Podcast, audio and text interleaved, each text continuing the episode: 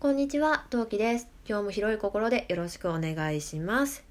はい、6月企画進めていきたいと思います。それでは、今何目6月企画、あなたイメージの挙式場を見つけます。第3回スタートです。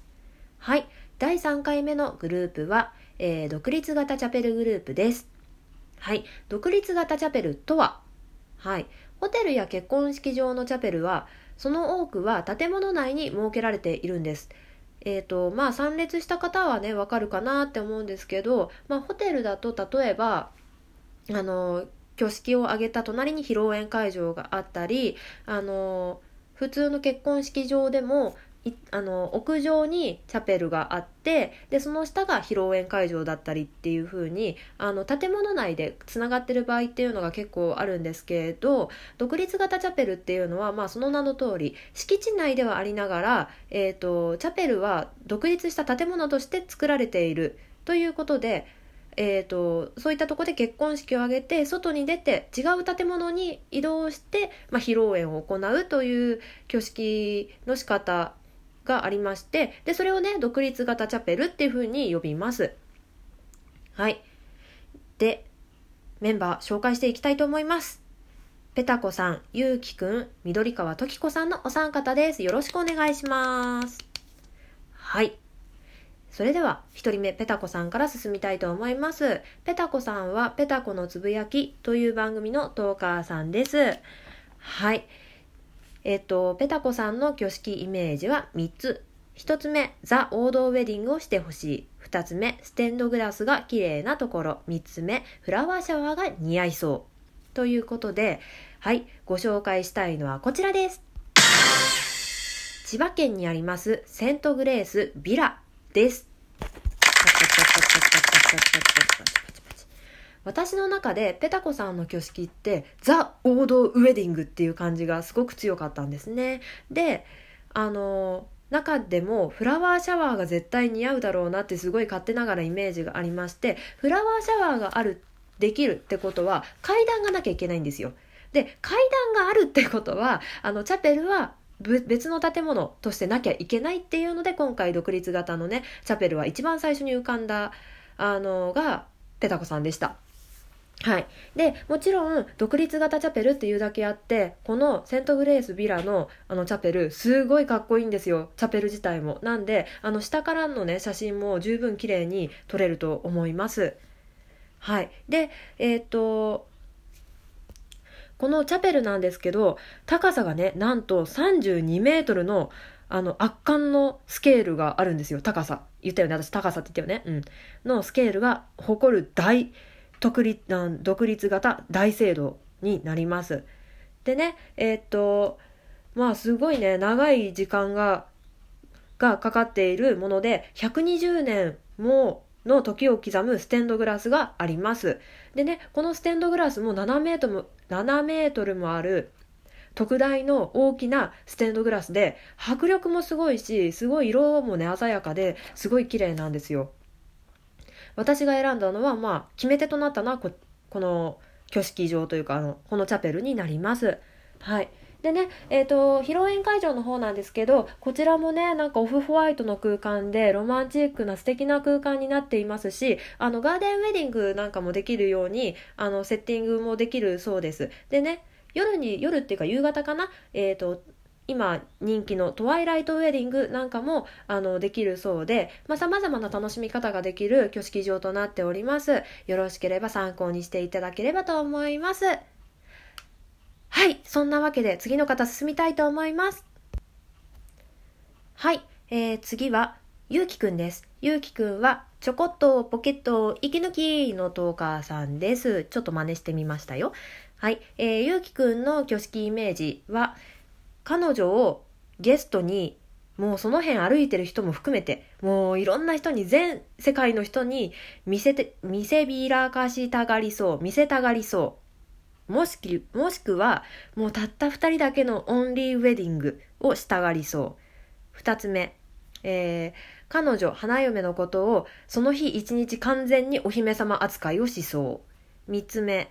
えー、ブランドチャペル挙式場をあえて選びそう。もしくは人知れない静かなとこで挙式をしたがりそう。の以上3つの、えっ、と、イメージがあったんですけど、まあ人知れない2人だけのウェディングができる場所っていうのは基本的にね、ゼクシーには載っておりませんので、今回は、あのー、もういろんな人に見せびらかせられる、あのー、もうあの、ブランドチャペル、あの、ブランド挙式場というか、を選ばせていただきました。では紹介したいと思います。こちらです。セントグレース大聖堂です。そう、ペタコさんとね、ブランド同じになります。えーとちなみに、えーと、場所言うの忘れちゃいましたね。セントグレース大聖堂はですね、表参道にあります。はい。でね、これ私実は前を通ったことがありまして、めちゃめちゃ目立つんだよね、ここ。で、もちろんね、門とかがあって、あの、他のね、人が入れないように、あの、式中にはなってるんだけど、めちゃめちゃね、目立つよ。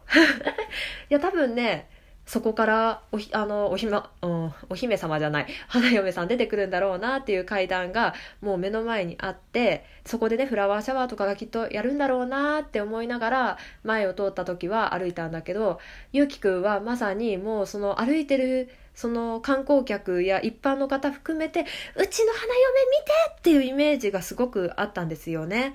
なのでこちらを選ばさ選ばさせていただきました。はい。もうね、いろんな人に見せびらかせますよ。でね、こちらもセントグレースシリーズということで、あのね、ここのね、ステンドグラスもめちゃめちゃ綺麗なんだ。で、かつ、ここの教式場って実はサンフランシスコから移築した本物の教会なんですって。でね、え、ー、と、ステンドグラスをはじめ、調度品は1003、嘘ついた、130年以上の時を超えたアンティークのものになるらしくって、いや、迫力もあるし、綺麗だし、っていうわけで、あのね、歴史も感じられる場所となっております。はい。でね、お姫様扱いをするにもうってつけの場所です。もうねもうピンクでねロマンティックな感じにね彩られるっていうか飾りが付けられています。まあこれはねあの本人たちの好みで変えられると思うんですけど。で一応貸し切り一軒家となっておりますのであのアットホームな自分たちの知ってる人だけを呼ぶっていうことも可能な会場となっております。はい。でねここナイトウェディングも素敵なのでよければググってみてくださいね。ということでゆうきくんのちょこっとポケット息抜きのトーカーさんゆうきくんのイメージお送りさせていただきました。それでは次の方進みたいと思います。はい。この枠最後になります。えー、緑川時子さんです。えー、私、時子さんっていつも呼ばせていただいているので、そのままお呼びしますね。時子さんは、トッキーのお疲れ様ですという番組のトーカーさんです。時子さんの挙式イメージは、王道は王道でもシックな大人の印象。クラシカルウェディング。ゲストと距離が近いところということで今回探させていただきました。はい。そんな時子さんに選ばせていただいた会場はこちらです。はい。ゲストハウスになります。セントマーガレットウェディング。えー、柏にあります。こちらを紹介させていただきます。パチパチパチパチパチパチパチパチ。あ、ゆきくんの時拍手忘れたね。ごめん。えー、っと、そのままいきます。はい。えっ、と、最初に言った通り、えっ、ー、と、時子さんのイメージは、すごい王道をやっぱりあのペタコさんじゃないけどやってほしいなって思ったは思ったんですけどあのさっきのねセント・グレースの2人とは違ってあの真っ白とかお姫様とかいうよりもどっちかっていうとあのクラシカルな大人の雰囲気が醸し出されているようなあの真っ白っていうよりかは黒と白のそのなんだろうえっ、ー、とメリハリがねあるあの場所荘厳な感じのイメージの場所がいいなと思って今回探させていただきました。はい。でえ、ー、とこちらなんですけどもうなんだろうチャペルを見てああこれは時子さんだなって思って決めました。えっ、ー、とですねすごいこの独立型大聖堂はですね200年の歴史を重ねているそうでもうねそれこそしかもこの場に立ったまま200年なのでもうお花の匂いがね家具とかに染みついてねあの教会自体がすでにいい香りがするそうです。でかつ、えーと、こちらの挙式場はなんとですね挙式をするとですねあの入場とかの音楽が全て四重奏の生演奏であの演奏していただけるそうです。ね、これすごいですね。生演奏ってね実はねあんまないんですよ。今回結構探したんですよ。探したんですよ。なんですけど意外となくっていやもちろん手配すればきっとあると思うんですけどあの生演奏をしていますってオープンにしてるところはあまりありませんでした。はい。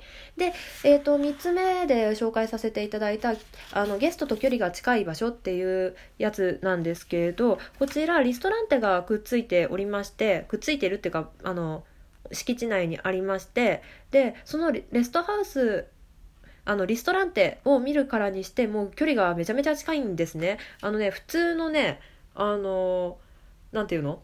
普通のちょっと小さめのあのレストランと変わらないくらいの距離でねあのお客様ゲストの方を迎えられるのですごいねアットホームな空間になりますでえーとまあ、ご招待できる方がね、まあ、やっぱり30名とちょっと少なめではあるんですがあのすごいねあのクラシカルな大人の雰囲気を醸し出せていいなと思いました。はい、でまあ逆にあのもっと広い会場もありますよ。30名会場じゃだけじゃなくって、もっと広い会場ももちろんありまして、そちらはそちらでカントリー調の白を基調としたかあの場所で、こちらは爽やかな印象ですね。なので、なんだろう、時子さんのお好みの方で、あの、お式ができるんじゃないかなって、披露宴ができるんじゃないかなと思って選ばせていただきました。ということで、第3回目、ここまでにしたいと思います。第4回もぜひ聞いてみてくださいね。それではまたね。何名？